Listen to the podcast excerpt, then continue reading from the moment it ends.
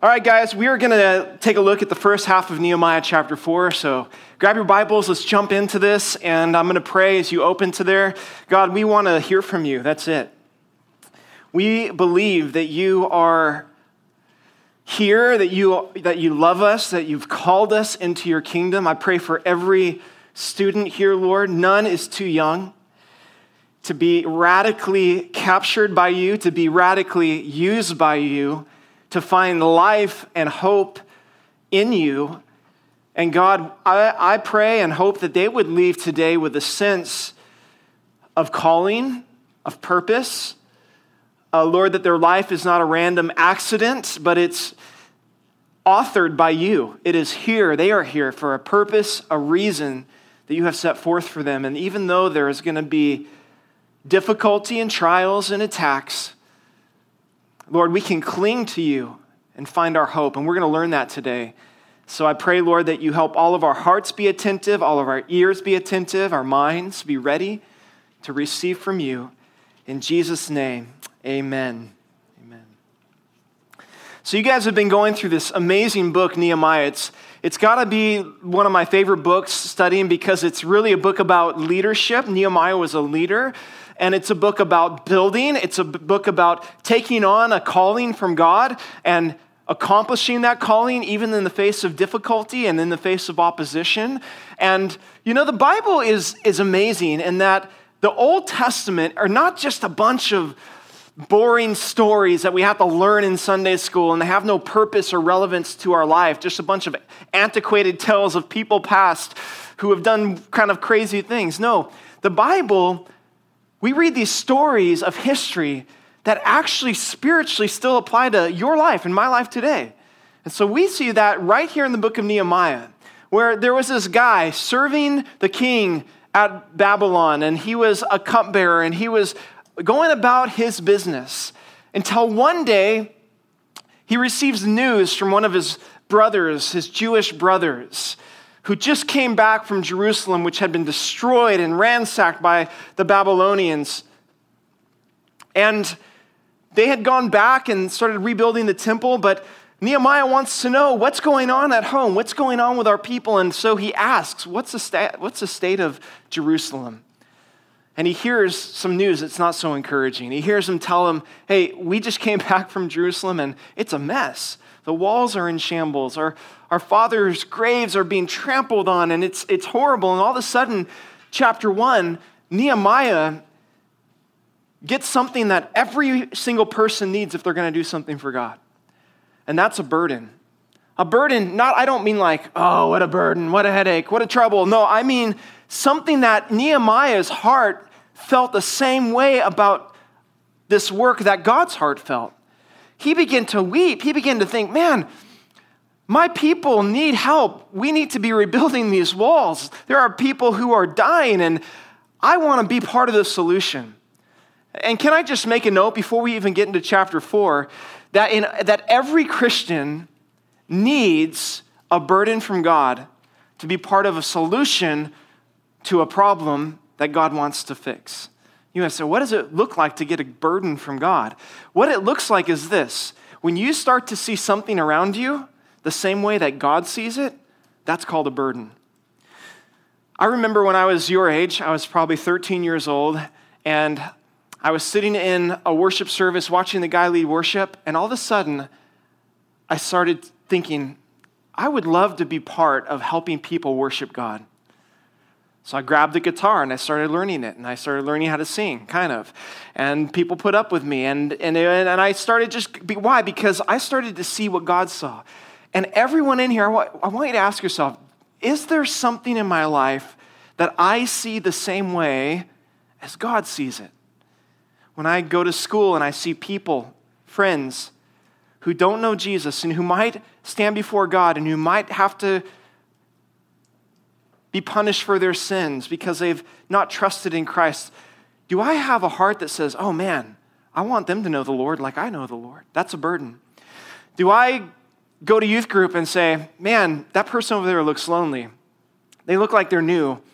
I sure hope I could be someone to show them some love or some kindness. I think that's what God would want. That's called a burden. And if you don't have a burden from God, you will go through your life just living for your own dreams, desires, your own path, and you'll miss out on something special God wants to do through your life specifically. And if you don't have a burden from God, I want you to ask God, God, give me a burden. Break my heart for something that breaks your heart. Help me see something that you see that I wouldn't see on my own.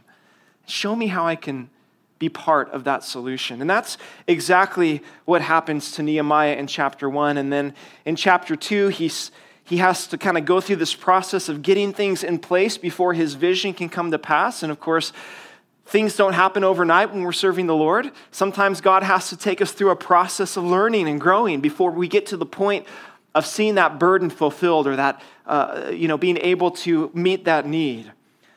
He finally gets to Jerusalem. He scopes out the work and he gathers and he rallies in chapter 3 all God's people to the job, to the task. And you guys learned even probably last week in chapter 3 that in order for something to be done for God, it takes more than just one person doing their part. It takes everyone doing their part. Like a body working together, hands, feet, toes, armpits, hair, you know, tongues, whatever it is. Everything has to be working together to make the body work. Same way with the church. Well, in chapter four, we come to this place where the, the people start working, the vision's coming to pass, all the resources are coming together, like everyone's soaked. Yeah, we're finally doing what God's called us to do. And what happens immediately? As soon as they start walking in obedience to God, the enemies of Israel come and begin to attack. But not attack with swords and spears and weapons. No, they attack in three ways that I hope to cover. Well, I'm only going to get to cover two today because we're not going to make it through the whole chapter. But here's the reality for us spiritually, I challenge you. Go ahead and say, Yes, Jesus, whatever you want me to do, I'll do it. Wherever you want me to go, I'll go. Whoever you want me to talk to, I'll talk to. And just watch as you begin to experience spiritual warfare in your life.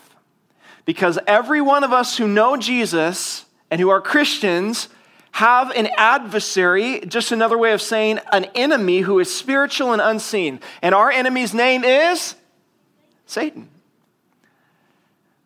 Satan, we often learn about him, but oftentimes we don't uh, come to the reality that he is real and demons are real. And they are actually against the Christian who wants to do something for the Lord. And I'm not trying to scare you. The enemy would like you scared, as we're going to see today. But it is a reality. And I know some of you are thinking, man, Josh, like I'm 13, I'm 14 years old. I want to think about looking at Instagram and playing video games and hanging out with my friends.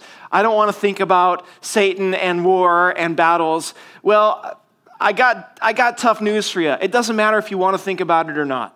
This is reality. A person who sits in the middle of a battlefield with their eyes closed and their ears plugged is a foolish person. And you guys, we are in a battle for our souls. God is wanting to do things through us, the enemy is trying to stop the work of God through us, and we're in warfare. You see, in Nehemiah chapter 4, we learn that you cannot separate building from battles or worship from warfare. These things are intertwined. The minute you start building for God, you're going to get engaged in spiritual warfare. The minute you start worshiping the Lord, you're going to get engaged in spiritual warfare. So it's essential for us to know how the enemy works, lest he take advantage of us. We need to be aware of his tactics, the Bible tells us in 2 Corinthians, or his devices, the things he uses against us. And so here we jump in. Nehemiah chapter 4, verse 1 the first thing we see is the intimidation of the enemy. The intimidation of the enemy. I don't know if any of you guys have ever been intimidated by someone or something. It, it's, it's a moment of like where you're in a situation and all of a sudden you feel uncertain about yourself because of what someone says about you or what someone does to you. Or you're facing a, a thing and you don't know if you can do it. And so you're, you're intimidated at that moment, you're a little scared.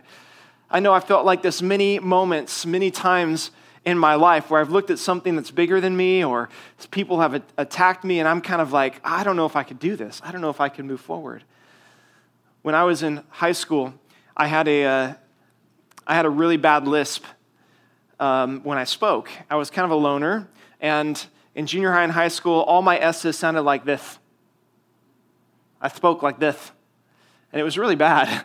And there were three guys who super, you know, I guess they thought they were something special, but three guys in high school who decided that every time they saw me, they were going to give me a little nickname.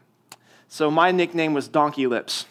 That was my nickname. I would walk around school and I'd see these three guys and say, "Hey, Donkey Lips, how you doing?"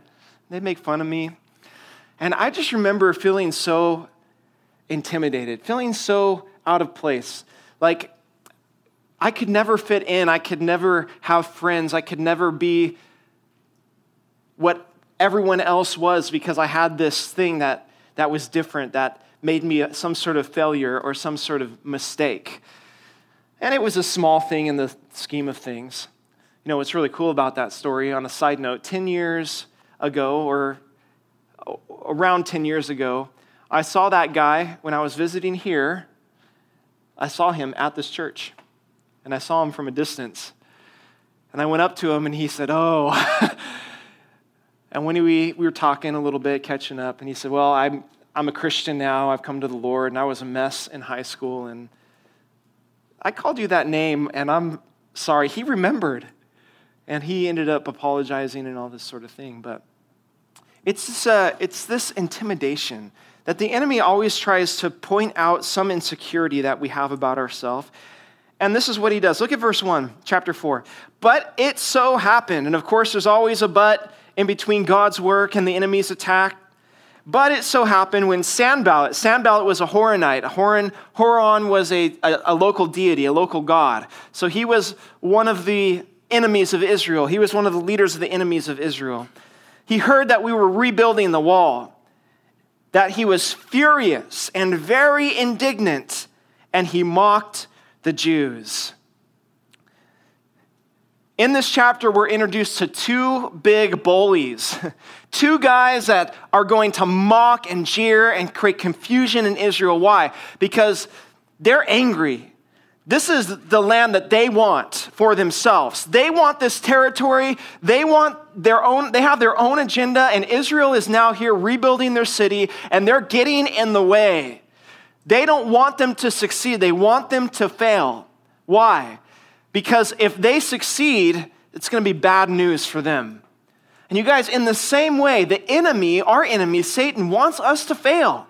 When he sees you by faith, I'm gonna, I'm gonna reach that person. I'm gonna serve in that ministry. I'm gonna pray. I'm gonna dig into worship. I'm gonna get into the Word of God. I'm gonna discover God's purpose for my life. The enemy sees a threat to everything he wants to accomplish in, the, in, in this territory, in this world, in this city, in your family, in your group of friends, at your school, and he gets angry that that's happening. And so, what's he gonna do? He's gonna come try to intimidate you.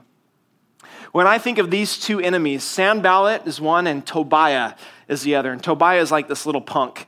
You know, you know, you have the bullies, right? And there's like the big bully, and then there's a little punk behind him who like pops out his head and says something, and, like runs back. In fact, this is gonna date me a lot. Have you guys seen this? okay. This is these guys remind me of the bullies. So that's who I think of when I think of Sanballat and Tobiah. Yeah, it's kind of geeky, I get it, but that's back in the day. But anyway, these two guys are, are going to lay it on now. And now they're going to start mocking. They're going to mock the people of God. You know, it's been said that some people can stand bravely when they're shot at, but they'll collapse when they're laughed at. I mean, who likes being laughed at? Right? Who likes being mocked in public in front of everyone? And that's exactly what happens. Look at verse 2. And he spoke before his brethren and the army of Samaria. So Sanballat is going to mock the Jews, but he's not going to just do it in private. He's going to do it in front of everyone, in front of the army and in front of all the family members and in front of all the people. So they all get intimidated by this threat. And here's what he said in verse 2 What are these feeble Jews doing? Will they fortify themselves? Will they offer sacrifices? Will they complete it in a day? Will they revive the stones from the heaps of rubbish, stones that are burned? In this one verse, the enemy attacks the Jews on six different levels. You're like, six things in that one verse? Yeah, six things in one sentence. He attacks six things. And you know what? I found the enemy attacks us in these same six ways. Notice the first thing is he attacks the Jews' lack of strength. He says, Look at these feeble Jews. Underline that word in your Bible. These feeble Jews. The word feeble means to literally be, literally be trembling, to be without strength, incapable of doing the job. Oh, you guys, you're going to rebuild a wall. You can't even, you know, build a house. You are weak. You don't have tools. You don't have weapons. You don't have artisans and craftsmen and builders. You're just a bunch of refugees with a bunch of sticks and, you know, pitchforks. And you guys are going to rebuild the wall, you feeble Jews. In other words, this is the attack. You can't do anything for God because you don't have what it takes. You are weak. Only strong people succeed. Only good looking people, only, only brave, you know, fluent people succeed, and you're too weak. And here's the, the thing about this attack is it's actually true. The Bible makes it clear we are all weak. We all have weakness when it comes to our usefulness to God. But as a Christian, here's the beautiful thing about knowing Jesus. When the enemy says, You are too feeble, you're too weak, you're too ugly, you don't have what it takes, you can't do something for God, and all your insecurities start welling up, you know what you can say in, because of Jesus? You can say, You know what? You're right. I am too weak, but I have a Savior who is strong on my behalf. I have a God who makes his strength perfect in my weakness. I have a God who takes all my weaknesses and puts them together, and then he comes and fills in all the gaps with his strength. And I don't need to be strong in order to do something for God because God is strong for me. You see, knowing Jesus is not about being good enough, it's about recognizing that he is good enough and that you're not. And when you get okay with that, all of a sudden, there's a lot of stuff that happens with you in your own identity, a lot of confidence you get in not yourself, but in God. And that's exactly, he thinks, I'm going to intimidate them, but they said, you know, they're here saying, it's okay. We can be weak. We can be feeble, and that's okay because God's the one who's going to do it. He's the one who's going to make it possible, not us. The second thing he attacks is their defenses. Notice he says, Will they fortify themselves? Are they going to build up a wall to defend themselves against the enemy? And here's the, the factor he's intimidating them how? He's trying to make them afraid. He's trying to say, hey, we have armies, we have weapons. You guys are actually going to build up a wall for what reason? It's pointless because you're going to build the wall up, and guess what? We're going to come attack it and break it down. So, why build it in the first place? There's no point. Why should you fortify yourselves? And you're thinking, maybe, Josh, how does this apply to us? Well, think about it. Little pop quiz question. Raise your hands, even though it might be tough. Who in here has at some point felt convicted by the Holy Spirit because you've failed, you've sinned, you made a mistake, and you know you have? and you've made and you feel like man i really made a mistake and maybe you've even done it more than once raise your hand if that's you okay? I hope you all are raising your hands because that's all of us. Okay, put your hand down. Now, when that's happened to you, tell me, have you ever heard this voice? You make a mistake, right? You're gossiping about one of your friends, you hurt their feelings. Your, your parents said, Here's some boundaries for you, and you purposely break them. You cheat, you're cheating on a test, you're doing something at school, you know you're, you're involved in a conversation or a relationship or something that's ungodly unprofitable and you're feeling convicted about it and you know you fail and you feel bad about it, how many of you have heard this voice? Why don't you just give up? Why, why even try? Why, why should you even repent? Why don't you just keep doing it? You're never going to succeed. You're just going to do it again and again and again, and you're just going to keep messing. You know, why do you even try? How many of you guys have ever heard that voice before? ever felt like, what's the point? Okay, me too. Let me tell you what that voice is. That voice is Satan saying, Why should you fortify yourself? Why should you build up a wall against that temptation? Why should you keep trusting the Lord, keep praying, keep resisting, keep fighting? I'm just going to come in and I'm just going to beat you again. And that is a flat out lie. He wants you to surrender so that you won't be successful in overcoming. But here's what the Bible says that there's no weapon that's formed against you that can prosper. There's nothing the enemy that can do that can have more authority or power in your life than what Jesus has done on the cross. And you keep fighting, you keep resisting. The Bible says this cling to God, resist the devil, and he will what? Anyone know? Flee from you. Keep building the wall. Keep fortifying yourself. Keep repenting. Keep getting back up. Keep going after Christ. And you know what's going to happen over time? You're going to find that you're having victory over the enemy, you're having victory over the flesh, and that you're overcoming temptation. Don't give in to that lie, you guys. Oh, why should you fortify yourself? Why build the wall anyway? Who cares? It's a lie. The next thing that the enemy attacks is that he t- attacks their motivation he says, Will they build it for themselves? In other words, many times when we go to do something for God, the enemy will do this to us. Oh, you're not doing that for God, you're just doing that for yourself. You just want to lead worship so everyone can see you sing and tell you how great a voice you have. You just want to go serve so people can see you. And unfortunately, sometimes that's true too. But here's the thing if your heart's pure and you know, God, I'm nothing, you're everything, but I really want to do this for you, the enemy would like to make you think like, oh, you can't do that. You're just doing it for yourself. You say, no, I'm doing it for Jesus. And I'm not only going to do it for Jesus, but I'm going to do it all out for Jesus. I'm going to give everything I have, every ounce of energy, every resource I have available so that God can be glorified in my life. Next, he attacks their worship. He says, Will they worship and make sacrifices? What's this about? Well, here are the people. Imagine they're building, they're building, and all of a sudden they stop building on the Sabbath day and they go to the temple and they worship and they worship. They're bringing sacrifices to the altar. The enemy's like, How are you guys going to accomplish the task if you te- keep taking breaks to go worship God? To go give him sacrifices. What good is it doing you? Look at you've been in Babylon for 70 years. You guys are, are where's your God? What's your God done for you? That you keep worshiping him as though he's going to do something miraculous. What a waste of time. And I found this that the enemy likes to attack our fellowship with God, our pursuit of Christ in prayer and in worship. You guys, the best thing any of us can do when we're trying to serve the Lord is to take those times to be engaged in worshiping and praying to the Lord.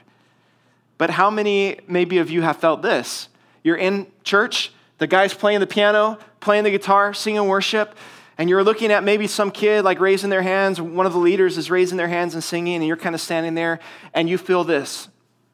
This is so pointless. Why are we doing this? Like, this, uh, raising our hands, closing our eyes, singing into the air, this seems kind of silly. Why do I, I why pray? I mean, last time I prayed, nothing happened, and this just all seems kind of dumb. I won't make you raise your hands, but maybe some of you would admit, I felt that way before. I found myself in the middle of worship going, Why am I doing this? Why? Because the enemy doesn't want us to worship. He doesn't want us to prioritize God in our life. He doesn't want us to pray. Why? Because those are the weapons of warfare that come against his kingdom. It's always appropriate to take time to worship the Lord. And it's something we must do. But he attacks it. He attacks their worship. And the next thing he attacks is their progress or their speed. At the beginning of the work, it seems like this wall is going to take them forever to build. right? You got a bunch of people who don't know what they're doing. I want you to imagine. Let's say we, let's say we took this group, okay? Think of it this way. Let's say there was a big earthquake right now, Southern California, 8.0, shaker. And the west wing of the church goes down, it crumbles. And so the next week, we're like, junior high ministry. We get all you guys, we break you up into little groups, like, we're going to go rebuild the, the West Wing. What, what are you guys thinking right now? Like, that's about the most stupidest idea I've ever heard in my life, right? that is almost what the Jews were facing. And so they start sorting through the rubble. They're putting bricks on top of bricks and stones on top of stones, and it's taking forever. And the enemy is like, What do you think you're just gonna come in here and just like, it's just gonna build itself? You should just stop. I mean, you should stop this. It's beyond you. It's going to take you forever. Is anyone else in here like me that you get discouraged in doing something if you know it's going to take you forever? Some people like it. Some people are like, yeah, I'm in it for the long haul. I'm like, that's going to take me forever. I think I'll, I think I'll just like hire someone else to do it. Or I don't think I, I just forget it. Like, I'm not going to do that. It's going to take forever. This is what he's trying to do. But here's what I've learned in following the Lord now. I've been in ministry for 16 years.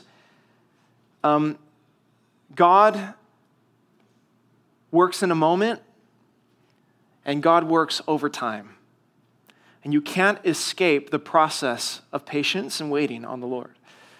But when you're willing to stay consistent and be patient and let the Lord have his way in your life, the things that he promised will come to pass. And here is the amazing thing they could have never seen it when they started, they would have never known it.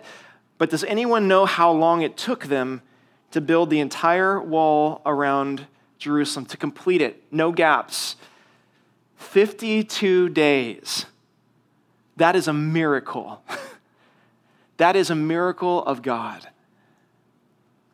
And so be careful there do what's in front of you today. Don't worry, Jesus said, about tomorrow, but do what's in front of you today. And then finally, he attacks their lack of resources. Notice the very end, he says, Will they revive the stones from the heaps of rubbish, stones that are burned? In other words, you guys don't even have you don't even have the resources you need to build the wall. All the stones you have have been burnt and broken down. They're not even they don't even fit together. Like, are you going to build a wall out of a heap of rubble?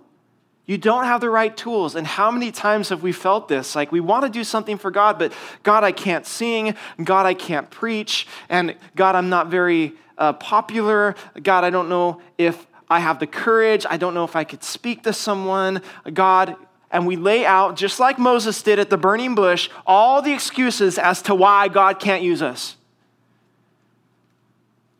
I'm too young, that's been an excuse. I can't speak good, that's been an excuse. I don't have any talents, that's been an excuse. And it's all baloney, it's all a lie. God created you, you. He didn't create you someone else. He didn't create you to be like someone else. He created you to pursue Christ, and in doing so, He equips you and gives you all the gifts and talents you need to do what you have been called to do. The most freeing thing, if I'm still got some of you guys, the most freeing thing for me when I was going through a bunch of like insecurities and identity issues, I'm, I, am naturally a very insecure person.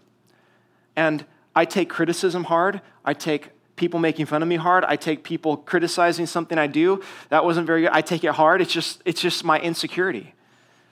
And the most freeing thing that ever happened to me was when God says, Josh, I, I made you who you are. I know who you are. When are you going to be okay with who you are?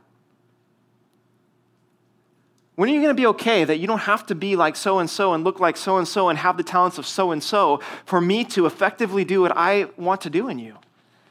It was like life changing for me. And in that surrender, you start to see God developing things in you that you never thought you had, that you never thought you could do, things. And yet it all just starts by putting what you have in the hands of God. Moses had a staff, David had a sling and a few stones. The boy had a little couple loaves of bread and a few fish. Jesus fed thousands. God takes what you have and uses it. Say, God, what do you have? What do I have? Well, I, I kind of like like to be nice to people. So God, can I just Can you show me someone today who's lonely that I can be nice to? That's it. Here's what I have. God, it, it belongs to you. Watch. Watch who he brings in your path. God, I like, I like working with computers. I, I feel like I can build a computer and like do technical things. Can you, can I use that somehow for you? Just watch. Just start putting what you have in the hands of God and stop listening to that, well, you don't have this and you don't have that. Are you going to build it out of rubble? No. Focus on what God has given you and use the tools He gives you. He will do it through you. Verse 3 continues. Now we have Tobiah, right? We have the little punk, right? He's, he's coming out. He's like hiding behind Sanballat. All of a sudden, he gets a little courage. He jumps out in verse 3 and he says, Now, now Tobiah the Ammonite was beside him, and he said, Whatever they build, even if a fox goes on it, he will break down their stone wall. Right? Then he jumps back in and hides behind him again. Now, this is like the greatest insult because it's meant to cause fear in the hearts of the Jews. Why? I don't know if you've seen a fox, not an incredibly fearsome animal. like when, when I see a fox, I, I, the response is not, I need to run away because I'm afraid. It's like, oh, how cute. Come here, little fox. And what's he saying? He's saying, You guys are building this wall, and if a fox that's just running around looking for a mouse jumps on top of your wall, the whole thing's going to crumble. So, what are you going to do when all your enemies, with all their armies and all their weapons, come against your feeble, broken down, weak wall? Oh, yeah. It it's, makes, it causes fear. But you know what I think about fear? I think a great acronym for fear is false evidence appearing real. That's what fear is false evidence appearing real. It's one of the enemy's greatest tools. It's when he lies to you, he shows you things, he makes you feel afraid of things, but in reality, those things are small compared to what God is able to accomplish. And so they want to incite fear. So, how do they respond to this? What does Nehemiah do when he's intimidated by the enemy and he's mocked and he's jeered and all the people are now trembling and afraid? Verse 4 and 5 tell us Hear, O our God, for we are despised. Turn their reproach on their own heads and give them as plunder to a land of captivity do not cover their iniquity, and do not let their sin be blotted out from before you, for they have provoked you to anger before the builders. Here's what they didn't do and what they did do. They did not, you know, tuck tail and run. They did not say, oh, the enemy's right, we just better stop. Let's just go back to Babylon. They didn't give up. What they did is they prayed. And when you are insulted by the enemy, when you are intimidated by the enemy, when you are afraid, don't take it personally, take it prayerfully. Get on your knees. I'm, I'm not joking. I'm not saying this figuratively. I'm saying go to your bedroom, go by yourself. Get on your knees before the God who created heavens and the earth and who loves you with an everlasting love and who gave his son for your salvation and redemption and life. And get on your knees and say, God, I'm afraid. God, I don't feel like I'm enough. God, I keep hearing these voices from people and from circumstances that are trying to intimidate me to stop serving you and to stop being engaged with you. God, I'm afraid, but I'm turning to you. I'm going to ask you for your help. Destroy my enemies, God. and help me have courage. It's been said that the Christian army is the only army that marches on their knees. I love that statement. We march in prayer. It's what the church did in Acts chapter 4 when they were threatened and persecuted. They all got together and they prayed, Now, Lord, consider the, their threats and enable your servants to speak your word with great boldness. So, prayer is the response we need. And then notice what they do they pray, and instead of listening to the enemy's tactics and, and intimidation, verse 6 tells us, So we built the wall. And the entire wall was joined together up to half its height, for the people had a mind to work. They put the enemy in the rearview mirror. They looked ahead to what God asked them to do, and they did it. and it got halfway done. And here's the thing about halfways that's another thing I'm really bad at. I, I love to start projects, and then when I get about halfway done, if I run into a problem, it's like, eh, maybe I'll just do that later. halfway point is another point the enemy likes to attack.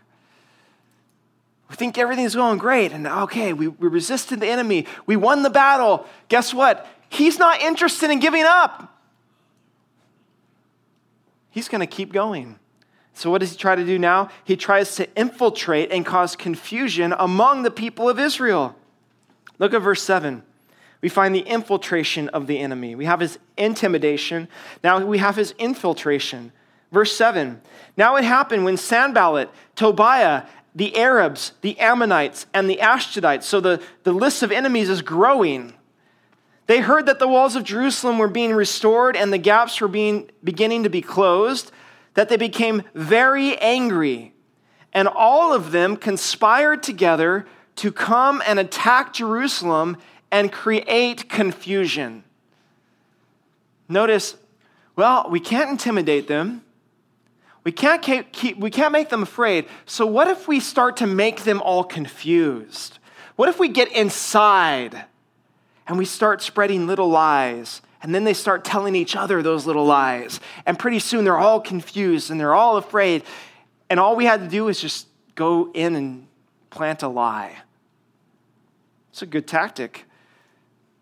And here is what, exactly what they do they try to confuse everyone and in verse 9, Nehemiah again responds in prayer. It says, Nevertheless, we made our prayer to God, and because of them, we set a watch against them day and night. He says, Not only are we going to pray, but we're also going to watch. We're going to pray, we're going to watch. We're going to pray, we're going to watch. Anyone else remember where prayer and watching comes in? Jesus told his disciples in Matthew 26 Watch and pray, lest you enter into temptation. The spirit indeed is willing, but the flesh is weak. Watch, pray. Get on your knees, and then how is the enemy trying to get in? What's he trying to do? How's he trying to tempt me? Be aware of that. That is the only way you're going to defeat the enemy is that you're aware that he's trying to get at you.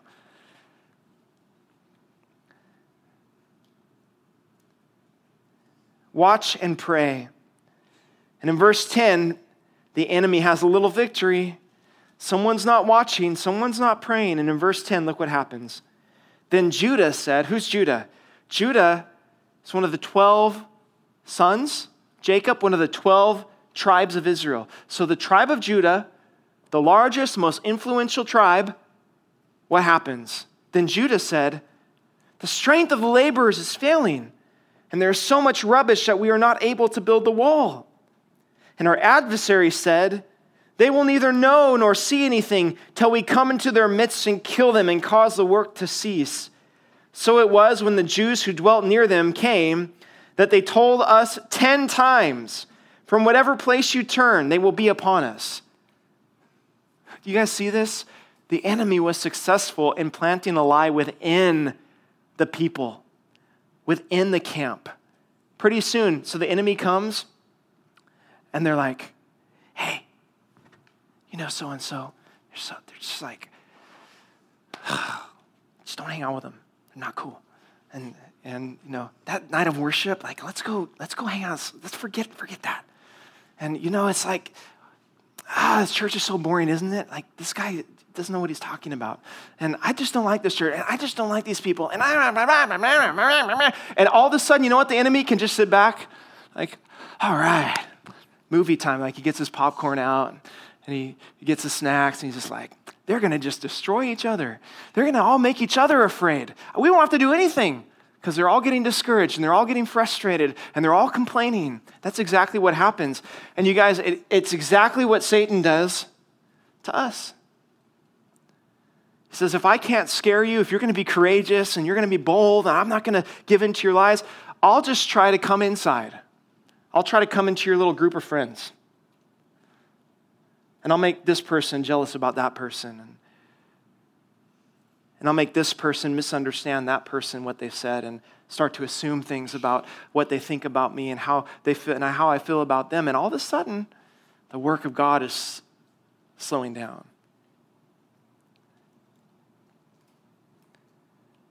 It's consistent because grumbling is contagious.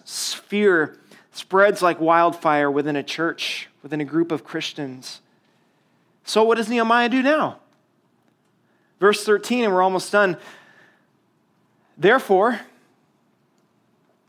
because all this was happening, I positioned men behind the lower parts of the wall at the openings, and I set the people according to their families with their swords, their spears, and their bows and I looked and arose and said to the nobles, to the leaders, and to the rest of the people, Do not be afraid of them. Remember the Lord, great and awesome, and fight for your brethren, your sons, your daughters, your wives, and your houses. Here is the key. First, he says, Okay, you guys stop complaining. Stop thinking about how we can't do this. Stop complaining and arguing. And let's Let's guard against the enemy. Get at the walls, get at the foundations, get at the openings. And there's a whole message I could do on that, but I don't have time. Get over there. Okay, now we're going to give a pep talk. What's at stake? What's the cost? If we give in to the enemy, the enemy is going to destroy our sons, our daughters, our homes, our families. Don't forget what you're fighting for. In other words, he's saying, don't forget what you're fighting for. Even if you lose, even if the odds are against you, if you don't fight, the consequences are devastating. And I want to, I don't know how many of you guys are with me still, but I want to tell you something. I think I, if you remember this for the rest of your Christian life, you'd be well to remember it. If you're serving Jesus, it's something worth fighting for. There are people and causes that are worth giving your life for. We live in a day and age that will tell you the only thing worth giving your life for is yourself, and that is a lie. In fact, the day that you can be freed up to give yourself away to something bigger than you, for the sake of someone or something that God is doing, that is where you will find fulfillment. That is where you will find purpose. Is when you can say, you know what? I can give up my life to find it. I can lose my life, and there are things worth fighting for. And he says, remember that. And then he says, to top it all off, and here's how you're going to do it. He says, remember the Lord. Remember the Lord great and awesome. You see, rem- the most effective weapon against fear is remembrance. When I'm afraid, I don't know what, what's going to happen in this relationship. I don't know what's going to happen with my family. I don't know what's going to happen with my parents' divorce. I don't know if I, I don't know, I, I kind of want to get involved in ministry, but I don't know. I'm kind of afraid of people. I don't know, I don't know, I don't know. You know what? You know what the Bible tells us to do? Remember the Lord. Raise your hand if God has done something, one thing in your life in the past. Raise your hand. That you can look and say, I remember when God did that. It's probably like the day that God saved you, forgave you of your sins, He spoke to your heart, He used you, He helped you overcome that difficult thing. Okay, you can put your hands down. The best thing to do when you're afraid of the future is to look behind you and remember what God did for you back then. Because you know what that says?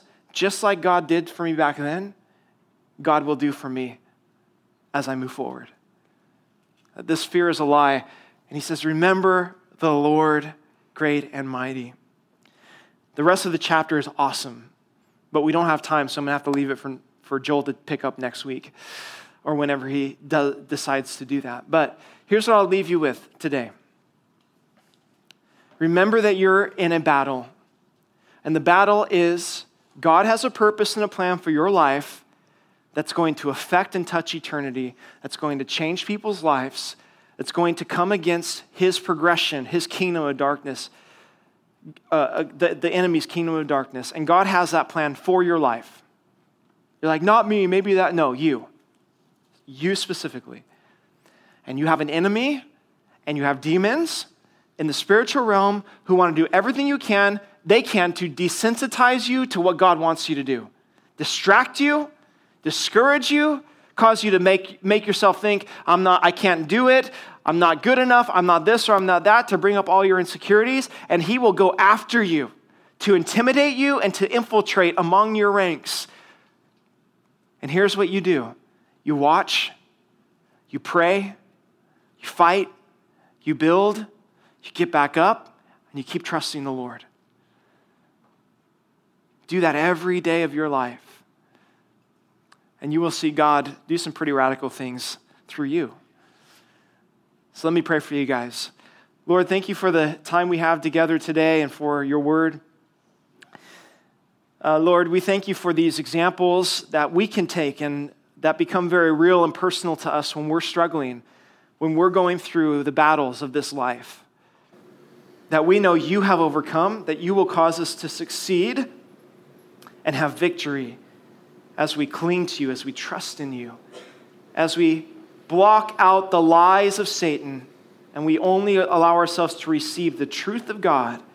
I pray for these young men, women, these students who are growing up to do awesome and mighty things for you. I pray you burn a passion and fire in their heart for you.